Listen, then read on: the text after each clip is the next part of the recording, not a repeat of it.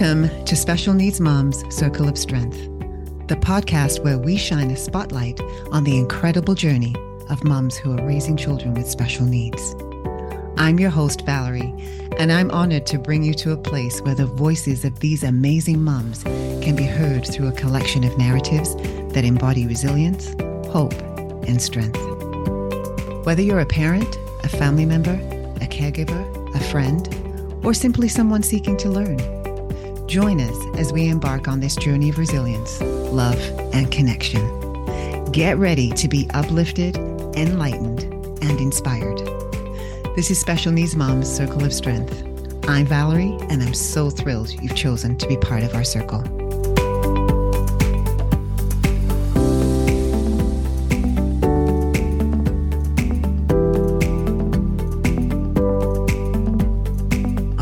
Well, welcome to another episode of Special Needs Moms Circle of Strength podcast. I am excited to introduce Cassandra Geter, who is going to be our guest for today. So we're excited to hear more about you, Cassandra, your story, and what you have to share with us. So welcome. Thank you. Thank you for having me, Valerie. You're very welcome. So before we start, I just wanted myself, because I'm curious, and our audience to know a little bit more about you. What's one unique thing about you? Well, I think the one unique thing about me is that I don't think like everybody else. If you're doing one thing, I'll probably do the opposite of you. Mm-hmm. And you know what? Let's celebrate uniqueness. And everyone, as you say, is different, and it's that's okay. It's cool to be you. All right. Yeah. so, one of the next things I'd love to know is a little bit about your journey as a special needs mom. Well, it's had it's been a roller coaster. It has ups and downs.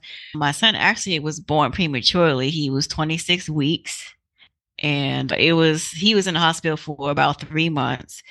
So that was the first part of it. Mm-hmm. And then he never crawled, and then he learned to walk, and then he was diagnosed with autism when he was two years old. And basically, it's been, you know, some ups and downs with that. His father passed about four years ago. Oh, I'm so sorry to hear that. Well, thank you. That must have been tough. Yeah, because he actually was the stay at home parent. So mm-hmm. I had to basically get used to doing everything. Mm-hmm. You know, we never had to use daycare. And of course, daycare doesn't work for him. And basically, I ended up losing my job because I couldn't work a full time schedule. Mm-hmm. So, so, lots of changes. Yeah. Wow. So, I just want to take you back to a minute for the three months in hospital. Can you tell us like how that was for you? Well, it was a lot. I mean, we went every day, except for maybe one day we didn't go, but we called to let them know we're not going to come. But the whole pregnancy was difficult and even with the delivery he was breached and the placenta ruptured. It was just a lot going on that particular day. And i think i was in the hospital for about a week. Mm-hmm. and during the time that we saw him during those three months i mean we saw the difference in the changes like when he started getting breast milk and you know how the color was coming into him. And we could see that he had his own personality and things were progressing. And you know, there was one, there were a couple of challenges, but we were able to overcome them. Yeah. And when he finally got to come home, it was great when he finally got to come home because he was one pound, 10 ounces when he was born. Wow. Yeah. And so when he got out of the hospital, he was about five pounds. That would be quite the journey. I work in healthcare, my husband and I. And so going to work in healthcare for my job would be very different than being a consumer and being there to care for a loved one, whether it be a baby, whether it be a parent or a sibling, whatever the case may be.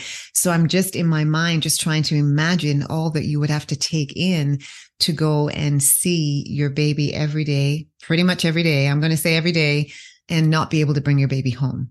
How was that? Yeah.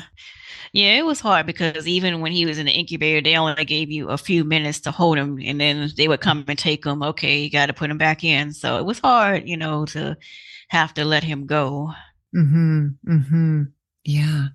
So you mentioned that a lot happened four years ago. You lost your husband, which is a huge stress, and then on top of that, you had to give up your job, and then figure out care for your son. And I'm also trying to imagine what the transition for your son was like to not have his dad anymore. How was that for you and him? Well, at first, well, he had some behaviors that came back that we had worked on because he mm-hmm. he liked to grab fingers and we had he was getting physical therapy for that and that had diminished but then once his father passed you know those behaviors came back and they, you know his teacher said that was normal but then they you know once time passed they subsided. And you know he would sometimes sit and be sad and i'm like do you miss your dad? He he would say yes. Mm-hmm. and then you know as time went on you know things got better over time. And their family was there for us like his grandparents you know my mom was able to watch him over the summer and his great aunt, you know, and they're a family that was there to to watch him while I went to work or if I just needed time away because I did mm-hmm. take some time around Thanksgiving of that year to just I went to the mountains by myself because I just needed that time away. And I did spend some time, you know, with my mom, you know, for a few days. So I kind of broke it up, but it was good to have that time to myself to just regroup. Right. There would be a lot of processing that would be needing to to happen. And i'm just so glad you saw and recognized the need to have some me time quote unquote just a time to get away. I love the mountains. I have to say though water is my favorite being by the sea being by the ocean. I live close to the mountains now and so they're a close second. But yeah. i appreciate getting into nature and just being able to like you say regroup and just process and and start contemplating what the future is going to look like. Yeah, absolutely. I love nature and I love being by the water as well. Yeah. Yeah. So calming. Just, I find it yeah. so peaceful. Yeah. Okay. So I have a question for you, Cassandra. What's the most important lesson that you've learned in life? Well, I think that people aren't always as genuine as they say that they are. They're not always going to be there like they say, you know, because people a lot of people, not everyone, but a lot of people that I've encountered, they typically have an agenda. Mm-hmm. And so I think the thing is to just know that everyone you meet does not necessarily care about you. Not saying that you shouldn't make friends or anything, but just be mindful of who you let in your life and who you let in your child's life. Mm-hmm. Mm-hmm. I think that's so important to make sure that we're bringing in positive influences. There's enough yes. negativity in the world. We don't Absolutely. need to add to it. So I, I agree the fact that we need to be vetting who we're bringing into our children's lives and also who we're letting take up a lot of our time and space. I know myself as I've matured, I'm recognizing, you know, if this relationship is not serving me, if it's not mutually beneficial, then I might as well end it. And it takes some courage to do that. And it's taken me to mature to be able to, to look at that and do it. But I have to say that the relationships or the friendships or the acquaintances that I've let go, I'm not missing. And I feel that I've got more time and energy to put into things that are much more positive and that are going to impact my life in a greater way. Yeah, I agree. I mean, a lot of it took place in the last four years. I've let go a lot of friendships and I don't miss them. I mean, because they weren't beneficial to me or my family. Mm-hmm, mm-hmm. So I'm curious now, Cassandra, to know what your role as a parent of a child with special needs, how that has influenced your own personal aspirations and goals. Oh, it's had a great influence. When he was first diagnosed, I took some time off from the job. There was a lot going on that particular time with my my husband at the time. And so, and then in that, I did a lot of research because I didn't really understand what autism was and where it came from. And then when I started researching, the rabbit hole just got deeper and deeper. And then I decided to start a blog and write about this stuff. And then as time went on, because I used to be a scientist, I was working in the lab. And then I somehow, you know, in my research, I discovered health coaching. I said, huh, health coaching. And then I decided to pursue that because I myself had overcome two chronic illnesses on my own without using medication. So I, that became, that ignited my passion for, you know, the health. And I decided to get my certification as a health coach. And I finished in 2019. It just so happens 2019. And I love that I can make my own hours and work from home because I know with working in science, you have they expect you to be on site. They don't necessarily care about, you know, your family or anything like that. And you're expendable. And so I love having making my own hours and just being able to be there for my son, pick him up from school and take him there and just be there for whatever he needs. Mm-hmm. That's much more rewarding. I love that. Love that. So, health coach. So, graduated in 2019. Congratulations. Thank you. And I appreciate that. Yes, that kind of work, you can set your own hours and you can mold that around your family life, your own schedule, your child's schedule, and just make it mesh for you. So that's amazing. And I'm curious, what were your two health challenges that you overcame? I had high cholesterol and I had pre-diabetes. Okay. Okay. Well, congratulations on kicking those. Mm-hmm. amazing. Amazing. All right. So, as a health coach, I'm sure you're very familiar with self care. That's one of yes. the things that I love to encourage people to be participating in because as moms, and especially moms of kids with special needs, often we put ourselves on the back burner because yes. there's so much to get done. We are advocating for our children, we are caring for our children, we are organizing and orchestrating events and appointments and everything for our children. So, and then on top of that, we may have a job. And then on top of that, maintaining a home. And on top of that, maintaining relationships. So it's a lot. We're wearing a lot of hats. So often, you know, the thought might come in, I need to start taking care of better care of myself. But where is this time going to come from for me to do that? And so, yeah, I'll, I'll get to it. I'll get to it. That was my go to phrase. I'll get to it. I'll get to it. So, what do you do for self care? Well, typically, I like to take walks. And, you know, like I was saying, I love nature. So, I love walking on the trails. And it just, and if I can be by the water, it's it's also very relaxing and I also love to read. Mm-hmm. And what kind of reading do you like to do? Well, I read mysteries. Mm. And right now I'm reading a book called Lessons in Chemistry. And it, because it is so telling, it kind of, I can relate to the character in a lot of ways. So I'm reading that right now. I read scriptures. Mm-hmm. And that's typically, and sometimes I like to read romance sometimes, but lately it's been mysteries. Yeah. That's cool that is on my bucket list of things to do. I loved reading when I was younger and made the time to do it. And now, as I'm, I like to say mature. I don't like to say I'm older. I like to say I'm mature. Uh, reading is not something that I do much of for fun. I too read the scriptures, and I'm fortunate my husband and I are of the same faith and we study together. So we often are reading the scriptures in the morning before we start our day. It's beautiful. Um, Yes, thank you. Uh, reading is something that I would love to do because I found it more relaxing. Mysteries, I don't know that that would be my favorite, but you never know. I get too impatient. I want to know what's going on. So I think I'd be going to the back of the book to try and figure it out. Yeah, I read Nancy Drew when I was younger. That's how it started. Okay. Okay. So this has been a lifelong thing. love it. Love it. All right. What are some of the biggest challenges that you face as a parent of a child with special needs, and how have you overcome them? Well, I would say navigating with the school system. Mm. Yeah, because kindergarten, that wasn't a good year for my son because they they really didn't understand how to work with autistic children. Mm-hmm. They would call it eloping. He would elope out of the school building, just walk out of the school building and they were constantly emailing or calling me. Well, he did this. What did we do? What do we do? I had to always leave work to go to a meeting, you know, because they didn't know what to do or they had questions. And um, basically, we ended up having to get him out of that school. And for first grade, he was at a different school. And then that was even worse for him, mm-hmm. unfortunately.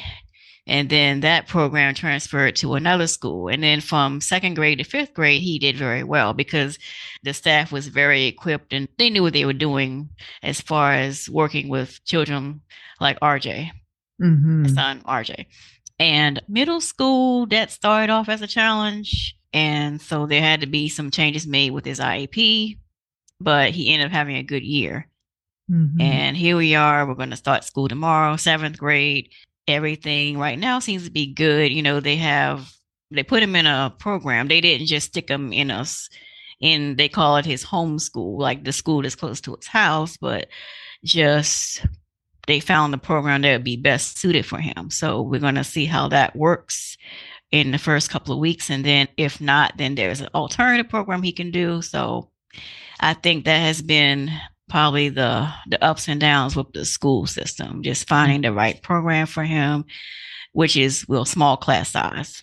Mm, hmm I think a lot of parents will relate to what you're saying right now. Yeah. School can be extremely challenging. So what you mentioned an alternative school if school that school that he's going to start in the next day or so if that doesn't work out. So what does alternative school look like? Well, um, it'd be more of an alternative program. He'd be the same school, but because I got a call last week saying, you know, if this program doesn't work, then we have another program that may work for him if he does, you know, because the program that he now they say it moves fast. So if he can keep up, it's fine. But if he doesn't, then there's another program that he can do. Okay. Okay. So if I'm understanding you correctly, so he's going to be within the same school, but they have some alternate tracks or programs that he can sort of be a part of so they're going to try with the one. So the one that he's going to be trying is that more mainstream.